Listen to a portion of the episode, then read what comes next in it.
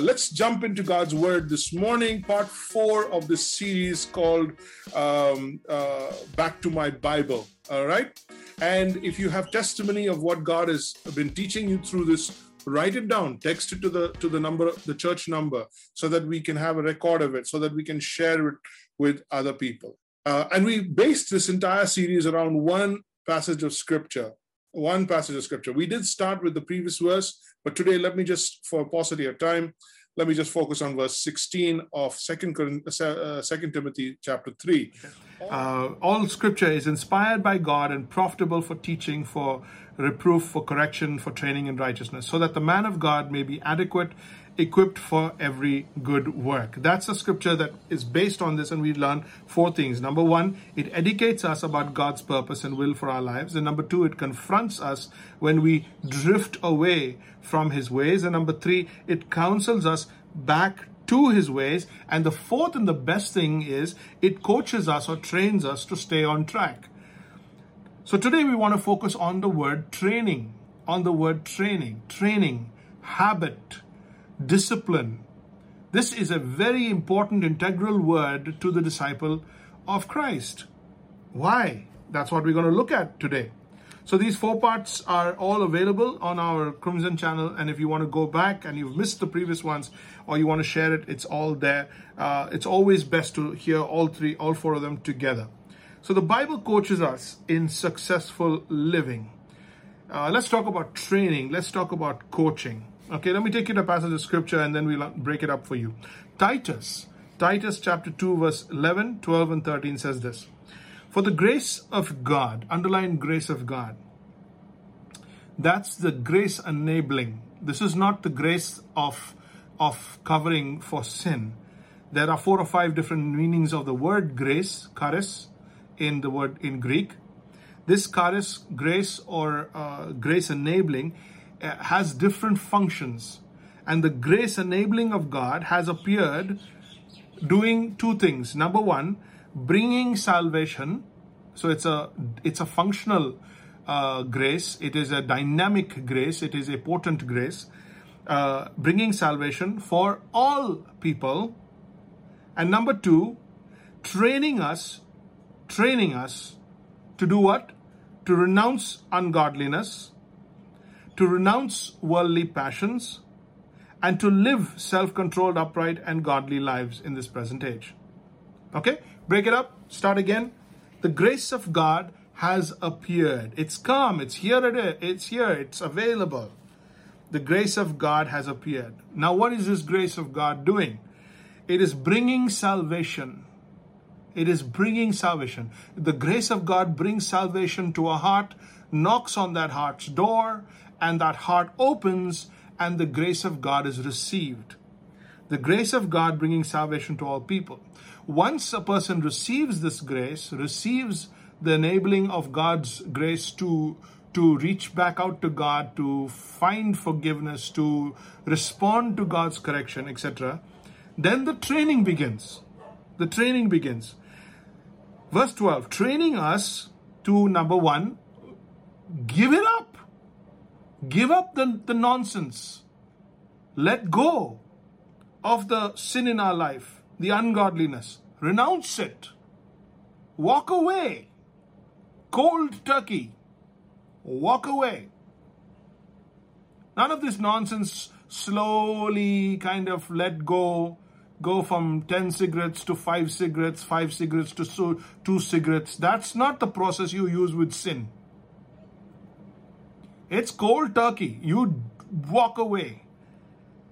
Renounce ungodliness. Number two, renounce worldly passions. Worldly passions. That means the appetites of the believer and the appetites of the unbeliever need to be in contrast to each other. They need to be in contrast. And the third is to live self controlled slash upright slash godly lives. These are all three synonyms. They are self uh, to live self-controlled means to live upright means to live godly lives in this present age. So, why training? Why training? Because as a disciple of Christ, write, write this down. Number one, you are a soldier in battle. You are a soldier in battle. two words, very important, two words in the military, in the defense alertness and defense. Alertness and defense. Both of these depend on training. Depend on training. This doesn't come from natural giftedness, from ethnic background, from age, from physical competence. This comes from sheer training. The ability to be alert, discern, the ability to be defensive, to, to defend, to, to, uh, to respond in defense. This comes from training. 2 Timothy 2, verse 2, 3, 4. You therefore must endure hardships as a good soldier. I repeat, you therefore must endure hardship as a good soldier. Good soldier of Jesus Christ. No one engaged in warfare entangles himself with the affairs of this life, that he may please him who enlisted him as a soldier. So if you're in the army, all you care about is the rules of the game and winning the war. The rules of the game and winning the war. You have one boss, your commander in chief. If you're in the army, you have one uniform, you have one boss, you have one voice commanding you. You are not open to public opinion. You are not open to the general feel. You are not open to fashion. Army guy doesn't change his uniforms. Oh, but that's the latest fashion. He's going to get hammered. An army person is diligent, an army person is alert, an army person is trained for defense. So he does not entangle himself with the waywardness of civil life, the waywardness and the change and the, uh, the flux of civilian life. He is not entangled with every and embroiled with every controversy in the civilian world. He is cut off from that and he is, his, his, his face is toward the enemy. His ears are peeled to the commander in chief and he is listening to his commander in chief. Every morning, he's a soldier in battle. My brothers and sisters, have a soft, loving heart towards the world, but have a militant heart when it comes to your discipline in Christ. When it comes to your walk with God, have a militant heart. Have a heart that's that's your ears that are peeled to the voice of Christ. You can have no entanglements. Entanglements. He does not entangle himself with the affairs of his of this life so that he may please the one who enlisted him. Okay, so why training? Because as a soldier, as a, as a, as a disciple of Christ, you are a soldier in battle. Why training? Because as a, as a disciple of Christ, you are an athlete in a race. You're an athlete in a race. Not athlete, it's athlete in a race. Two words for, for an athlete is endurance and stamina.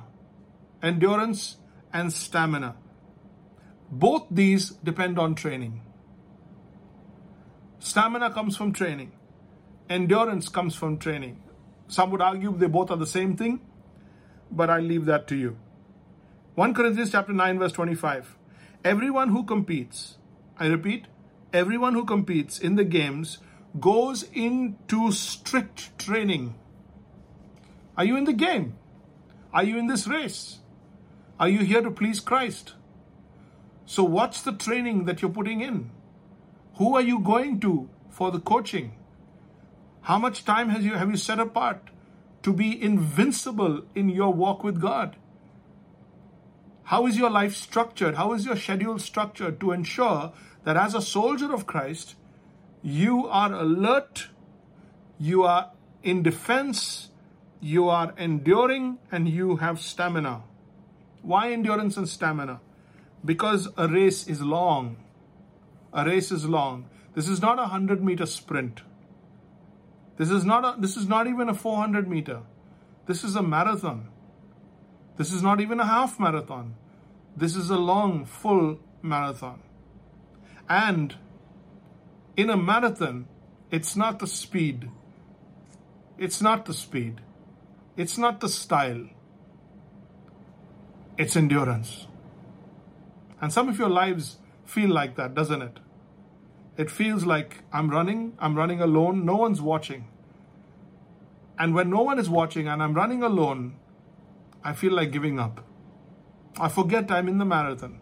I forget what I need is stamina, what I need is endurance. But that endurance comes from training. You don't train, you will give up. Did you hear me, my brothers? If you don't train, you will give up. So if you have given up, it's not because you're a bad person. It's because there's no investment in training, in discipline, in gymming. You are an athlete in a race. Key words endurance, stamina.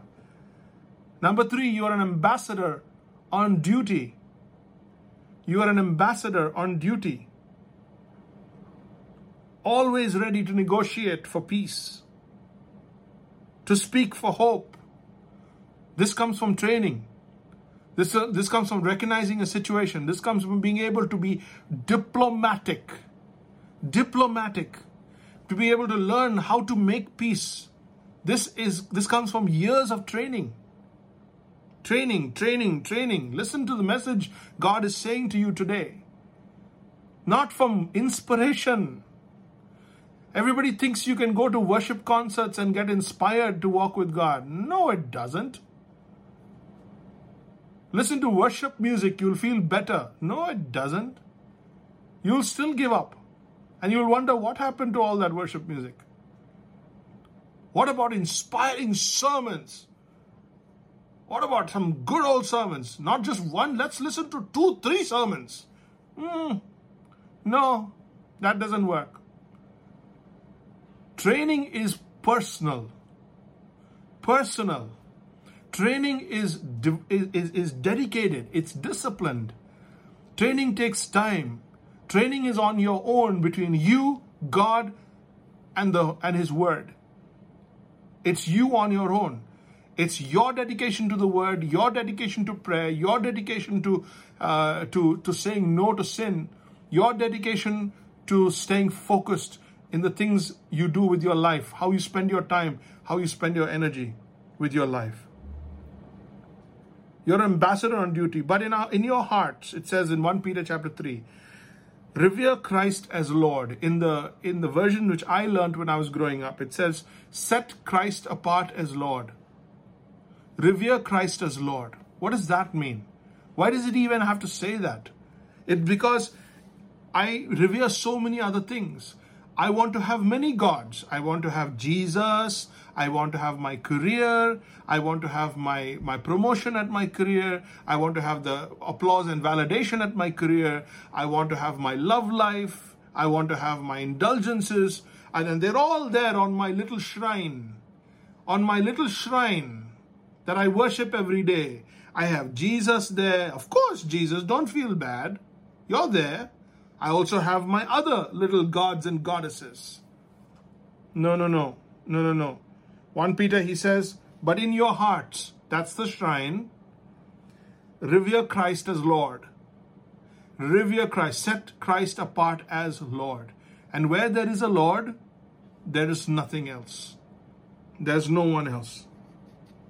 Always be prepared to give an answer to everyone who asks to give you the reason for the hope that you circle have. Circle have. Didn't think that would be the most important word, did you? Always be prepared to give an answer to everyone who asks you for the reason, to give a reason for the hope that you have. Circle have. So it takes training, my brothers and sisters, to give an answer you don't know the answers to everything. There are fundamental questions in our faith to which we don't know the answers. If I was to poke you right now, you wouldn't be able to come up with an answer for it. What is the meaning of the gospel? What does it mean that Jesus is Lord? What does it mean that Christ's atonement is enough? What does it mean uh, when you say that uh, Uh, to, for, for me to live is Christ and to die is gain. What does a believer believe about life, death, and beyond? What is the scope of salvation? Did Jesus Christ die for everybody or did he die for those for who will believe only? Fundamental questions. I could go on. To give a hope, uh, to give a reason for the hope that you have. Number one, to give an answer, and number one, number two, to give a reason. It takes training. It takes training. We want to train in Sunday school. We want to train in youth fellowship. We want to train in men's groups, women's groups. We want to train at church.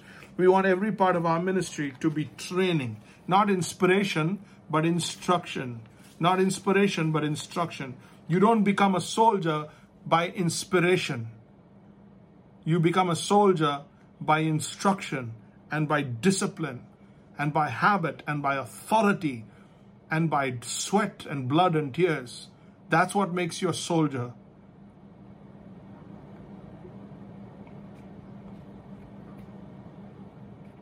There are two outcomes to being that disciplined, to being that committed to training. Number one, training brings maturity.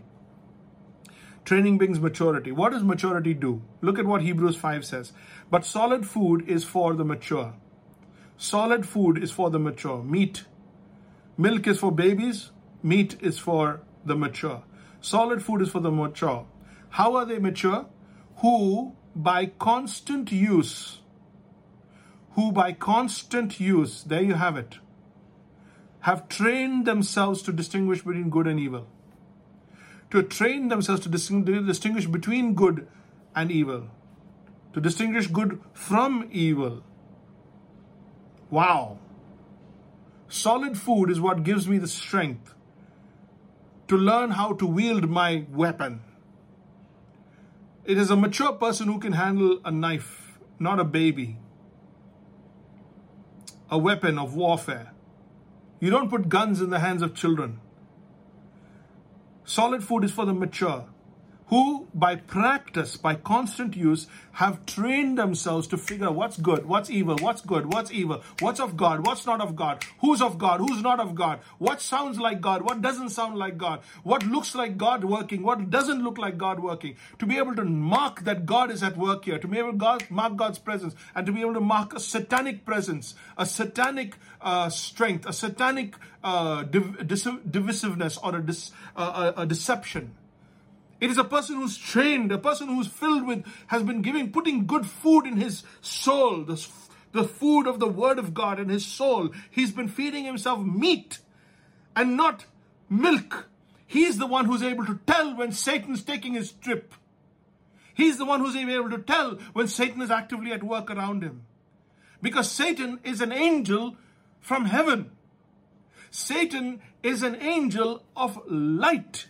Satan is not different from the other angels in heaven. He has not grown horns. He is not dressed in red. He does not have a pitchfork. He looks and sounds like every other angel in heaven. But he is evil. Satan is not the enemy of God. He is the creation of God that has been despised and rejected by God. So he is steaming mad and he doesn't have a shot at deliverance or redemption, but you do. So he hates you. He hates your guts because you look like Jesus. And he wants to destroy what he can touch, which is you, because he can't touch Jesus. And a mature believer knows what's coming his way and he can sense that this is of the devil and he can sense that this is of God. And why does it need discernment? Because both come in the form of light, both look like truth, both look convincing, both look good. If it was black and white, we wouldn't have had an issue.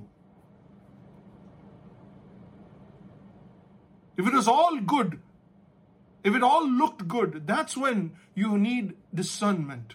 And discernment comes not from inspiration and singing long, long songs and raising your hand in the air. Please, by all means, do that as an outcome, but that's not the training. That's not the training. That's not the uh, worship is the is the medal distribution ceremony. But it's the hard hours of training that a soldier puts in, many, many years of it that results in the medal distribution ceremony. My brothers and sisters, by constant use, have trained themselves. Underline that. You are responsible, not me.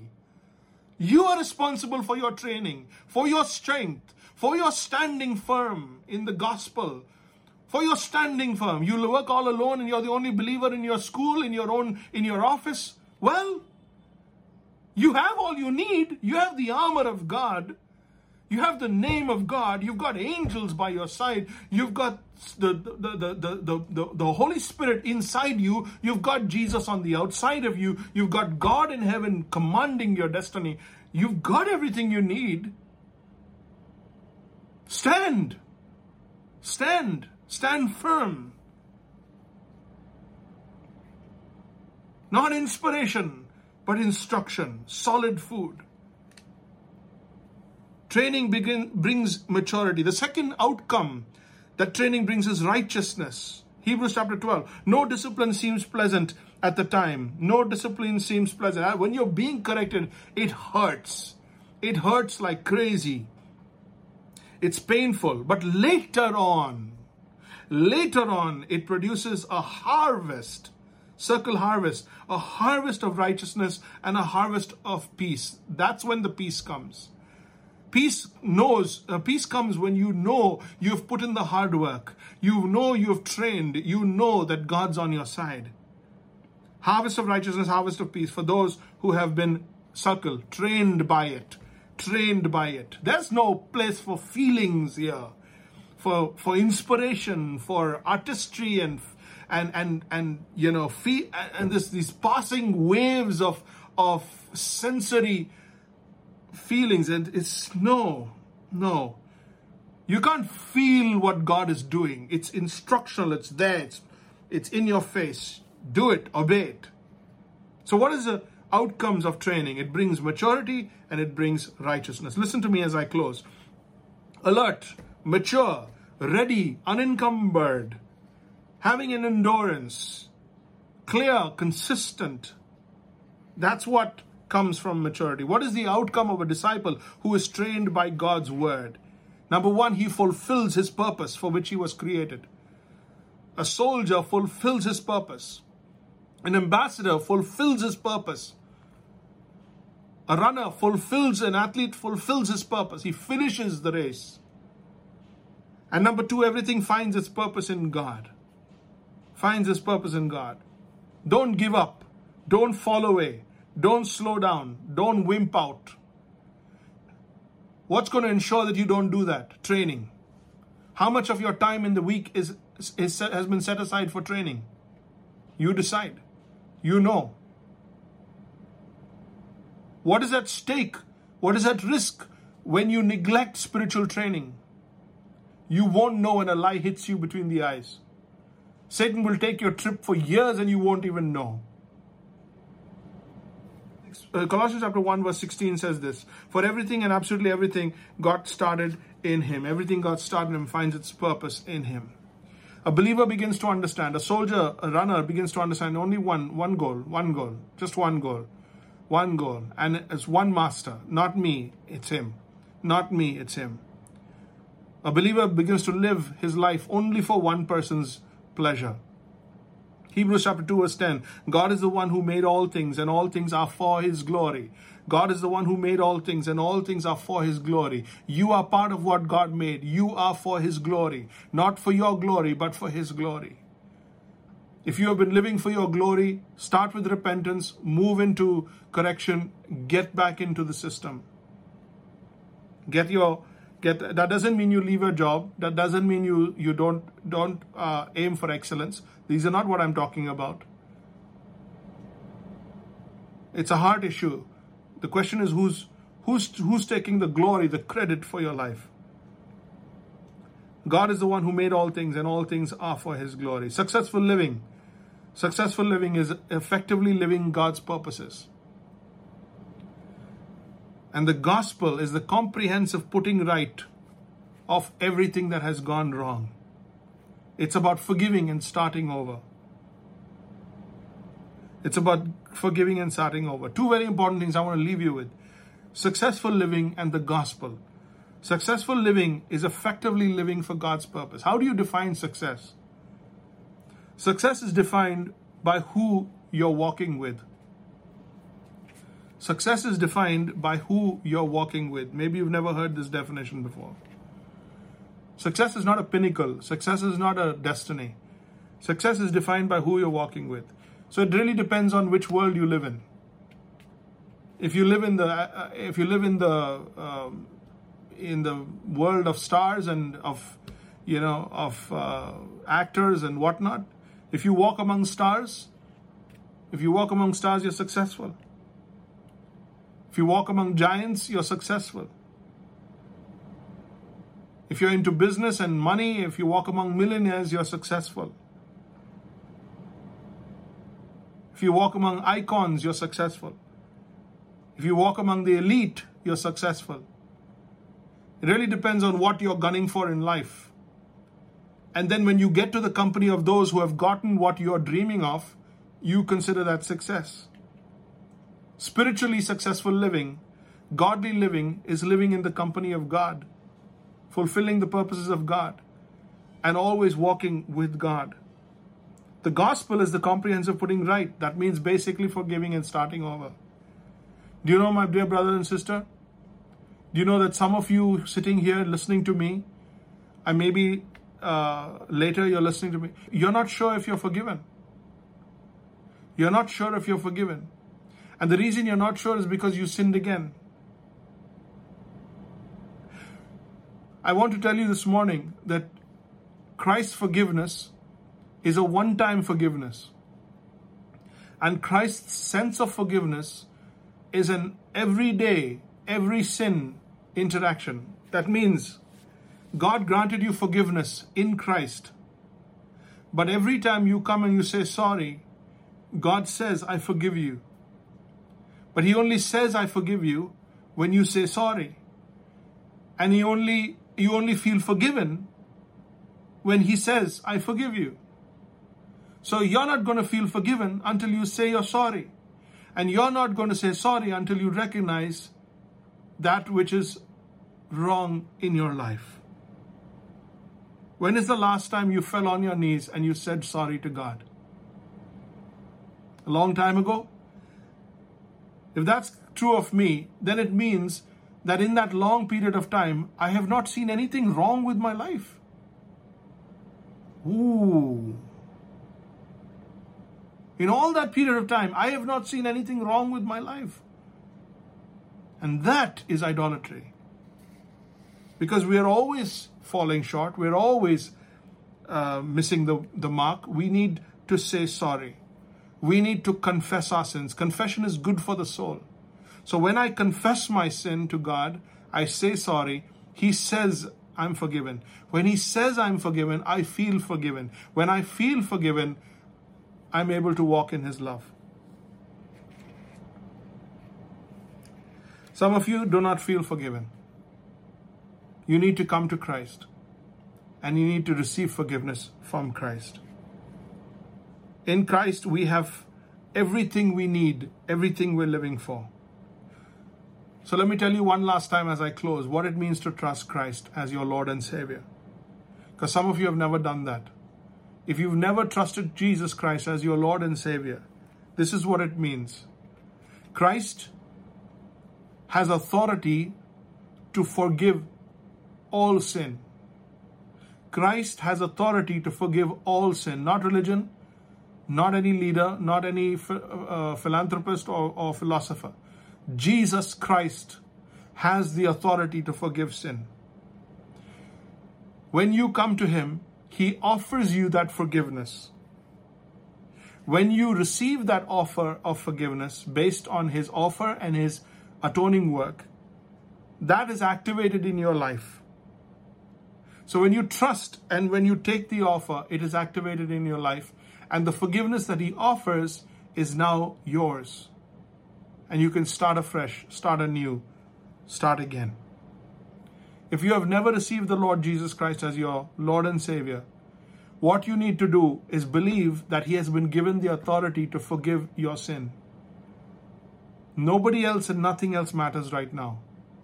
Your destiny is the most important thing. If you are forgiven of your sin, you will spend the rest of eternity with God in heaven. If you are not forgiven of your sin, you will not spend the rest of eternity with God in heaven. If you were to die tonight, you will not go to be with God in heaven. God is more serious about this than you and I. And all you need to do is humble yourself and recognize that you are in need of forgiveness. And you also ought to recognize that Christ is the one who's been authorized to forgive.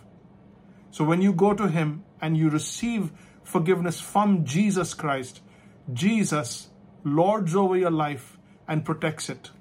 Jesus lords over your life and protects it. He comes over you as a covering, and the blood of Jesus Christ washes you clean of your sin.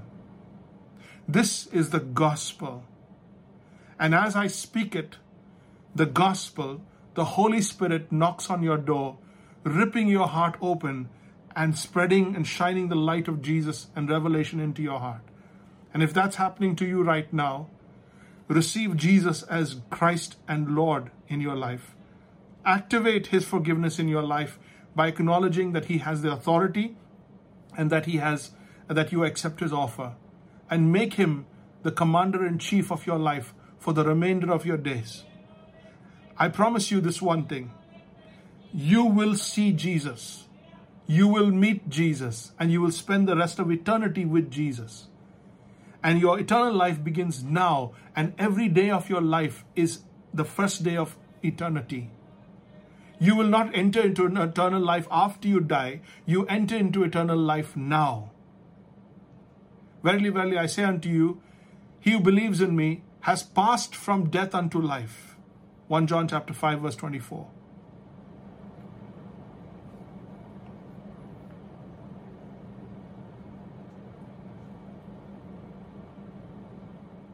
Now is the day of salvation.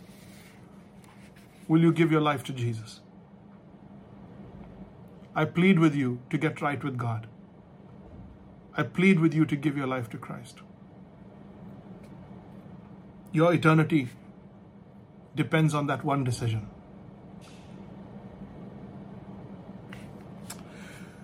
Our dear Father in heaven, I fight for the souls of men. I fight for the souls of men, O oh God.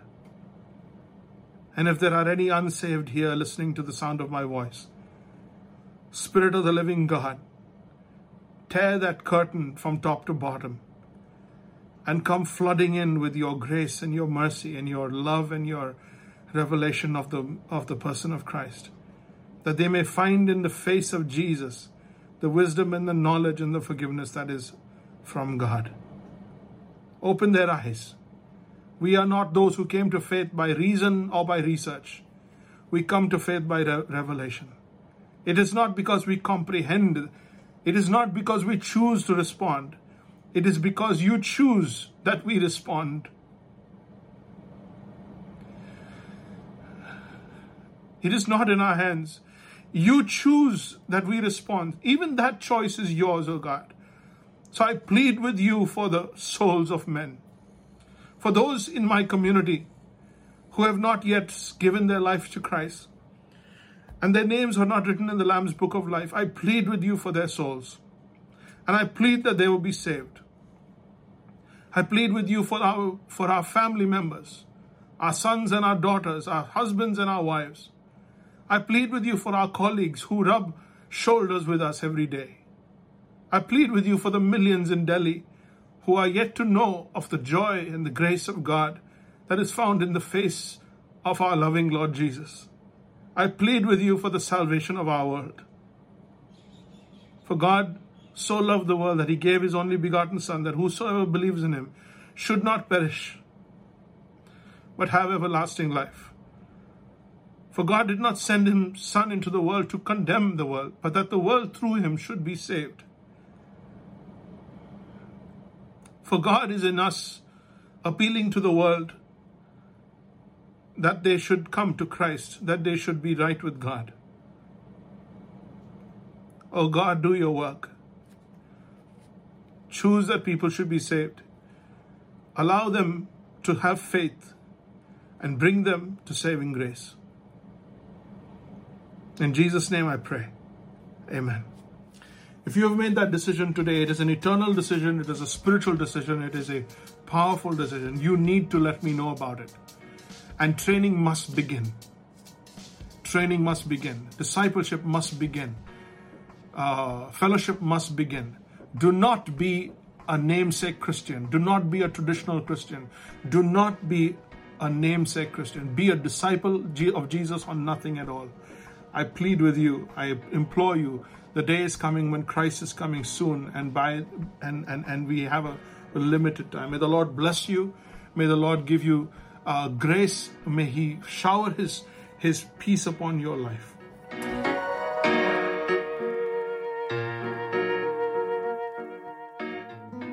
Jeremy Dawson, and if you liked what you just saw, if it was a blessing, then hit the subscribe button. Come on, you can do it. Hit the subscribe button, uh, hit the bell so that we know you want to hear from us. Lots of videos coming your way songs, worship, encouragement. Come on, subscribe. Let's take this forward and share with somebody you might know. Write a comment in the section below. But let's see you guys again. Come on, subscribe.